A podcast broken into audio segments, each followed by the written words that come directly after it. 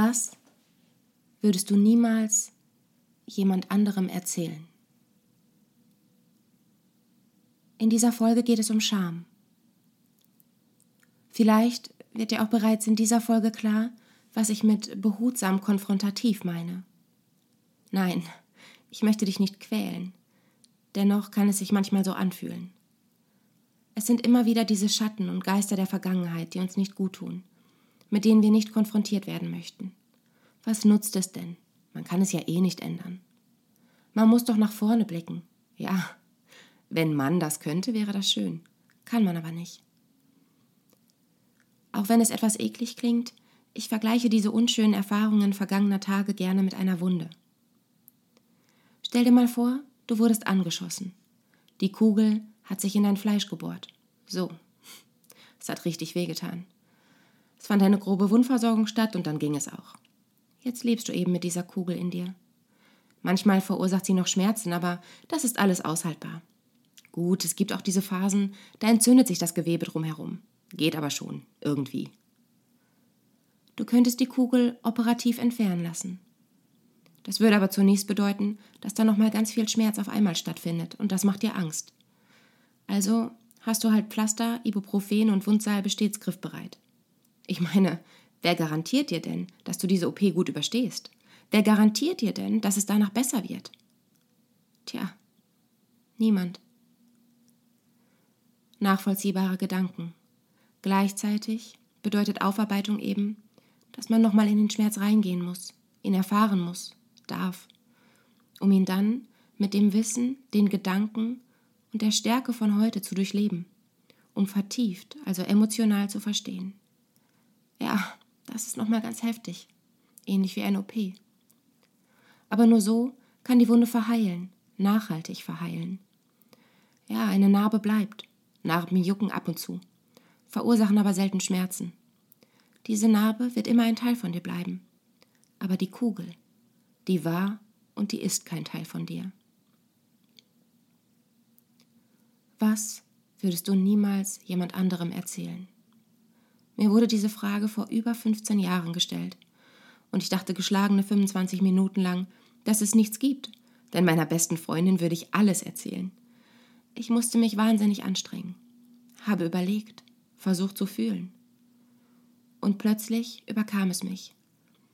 Es fühlte sich erst an wie ein schlechtes Gewissen, und dann wurde es stärker. Aus dem schlechten Gewissen wurde Scham.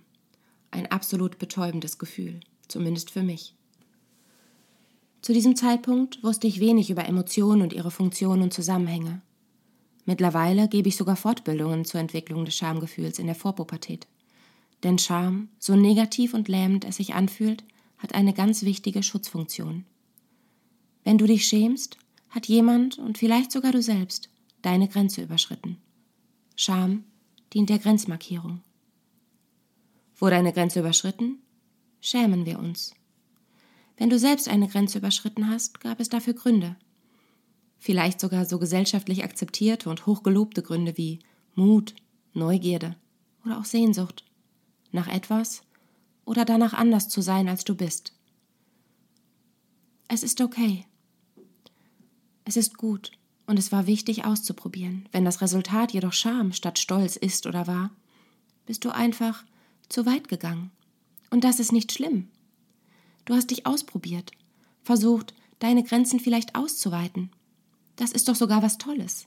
Ja, was Mutiges. Nur weil das Ergebnis nicht so ist, wie du es dir gewünscht hast, verändert das ja nicht den ursprünglich sehr, sehr guten Grund. Dieser sehr gute, gute Grund gerät nur oft in Vergessenheit, wenn wir dann plötzlich in der Ecke stehen und uns schämen. Also los, überleg mal, was war denn deine gute Intention, als du was gemacht hast, was nicht funktioniert hat? Hätte es funktioniert, würdest du dich ja nicht schämen. Also kann der Grund und die Intention nicht verkehrt gewesen sein. Ich könnte jetzt sogar so weit gehen und sagen, du brauchst dich also nicht zu schämen. Aber ich weiß, dass die Welt eben so nicht funktioniert. Darum möchte ich dir hiermit nur helfen, das Gefühl einzuordnen, helfen zu verstehen, um zu akzeptieren, um dich mit dir zu versöhnen. Hat jemand anderes deine Grenze überschritten, schämst du dich allerdings auch. Vielleicht gesellt sich zum Scham noch das Gefühl der Schuld. Ich habe nichts gesagt. Ich habe meine Grenze nicht signalisiert. Ich bin selbst schuld. So fühlt sich das an, ja. Stell dir mal vor, du sitzt auf Toilette. Das Türschloss ist defekt und jemand kommt rein. Unangenehm. Man schämt sich. Du schämst dich. Der andere schämt sich auch. Wer hat Schuld? Und jetzt gehe ich noch weiter. Du sitzt auf der Toilette. Eine öffentliche Toilette. Mit einer Trennwand. Die Tür ist abgeschlossen. Und jemand schaut von oben über die Trennwand und schreitet somit bildlich mit verdreckten Stiefeln bewusst und zielgerichtet über deine Grenze. Du hast nichts gesagt. Stimmt. Bist du schuld? Ich sitze selten auf einer öffentlichen Toilette und sage, bitte schaut nicht über die Tür oder über die Trennwand. Ich habe auch nie einen Sichtschutz dabei, der meine Grenze, dass ich keine Zuschauer möchte, nochmal deutlicher signalisiert als die geschlossene Tür. Und ich schäme mich auch sehr selten dafür, dass ich auf die Toilette muss. So, und nun sind wir mittendrin in der MeToo-Debatte oder auch beim Thema Gewalt. Ich habe nichts gesagt, ich habe meine Grenze nicht signalisiert, ich habe etwas falsch gemacht, ich bin selbst schuld. Das sind häufige Aussagen von Opfern. Zusätzlich dazu, dass es einfach Grenzen gibt, die gesellschaftliche Gültigkeit haben, an die sich fast alle halten, ohne es groß zu kommunizieren, gibt es aber eben auch noch andere Gründe, warum man vielleicht nicht Nein gesagt hat Gründe in Form von Gefühlen wie Angst, Verzweiflung, Hilflosigkeit bis hin zur Ohnmacht. Ganz verrückt mit dem Scham ist aber auch, dass selbst wenn du deine Grenze markiert hast, das aber nicht respektiert wurde, du dich dennoch schämst. Okay, verrückt nicht, sondern logisch. Grenze wurde überschritten, also schäme ich mich. Wer, warum, wie und unter welchen Umständen die Grenzüberschreitung stattfand, interessiert die Scham nicht. Scham macht da eben keine Unterschiede. Ein relativ simples Gefühl, könnte man fast meinen.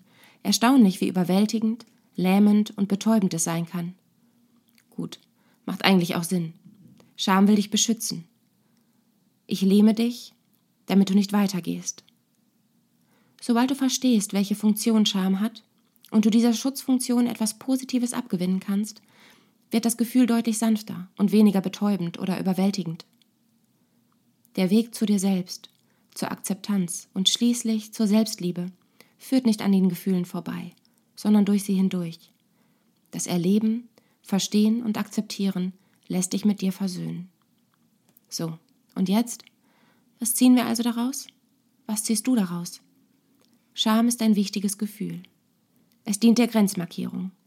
Es möchte uns beschützen. Scham fühlt sich überwältigend und lähmend an damit du eben nicht weitermachst mit der Grenzüberschreitung. Leider wurde beim Gefühl des Schams vergessen, dass wir unsere Handlungen und vor allem die Handlungen anderer nicht immer in der Hand haben. Somit ist diese schützende Funktion in Form von Lähmung nicht immer sonderlich hilfreich. Wenn du magst, denk mal an Situationen, in denen du dich geschämt hast und versuche zunächst die gute Intention, die guten Gründe zu finden, sofern du selbst eine Grenze überschritten hast. Und falls es jemand anderes war, Wurde deine Grenze respektiert? Und falls du sie nicht signalisiert hast, frag dich, ob es überhaupt in deiner Verantwortung lag, deine Grenze zu signalisieren. Und falls du glaubst, dass dem so war, welche Gefühle oder Ängste haben dich von einer Grenzmarkierung, von einem Nein abgehalten? Und dann versuche, dieses Schamgefühl nochmal zu spüren. Scham als Teil von dir, als wichtigen Teil, als etwas Beschützendes, Geborgenes. Versuche das Gefühl, so schwer es ist, neu zu bewerten, nachdem du dich verstanden hast. Ich bediene mich gerne großer Beispiele. Aber Selbstliebe ist oft nicht nur denen vorenthalten, die traumatische Erfahrungen erlebt haben, sondern sich selbst zu lieben und zu akzeptieren, fällt so vielen Menschen schwer, weil wir eben permanent Bewertungen ausgesetzt sind. Alles wird verglichen. Schön, schöner am schönsten, erfolgreich, erfolgreicher am erfolgreichsten. Wir werden von Geburt an verglichen, kategorisiert und bewertet. Und uns wird so viel geraten und vorgeschlagen, was man nicht noch alles tun, machen, essen, denken könnte, um zu. Um zu was? Uns selbst zu optimieren? Wofür denn? Gibt es diesen Übermenschen, dieses Ideal, nach dem wir alle streben? Und daraus resultieren so viele kleine Beispiele. Scham über das eigene Gewicht, Scham wegen des Aussehens, der Schulnoten. Was hat dieser Scham mit einer Grenze zu tun?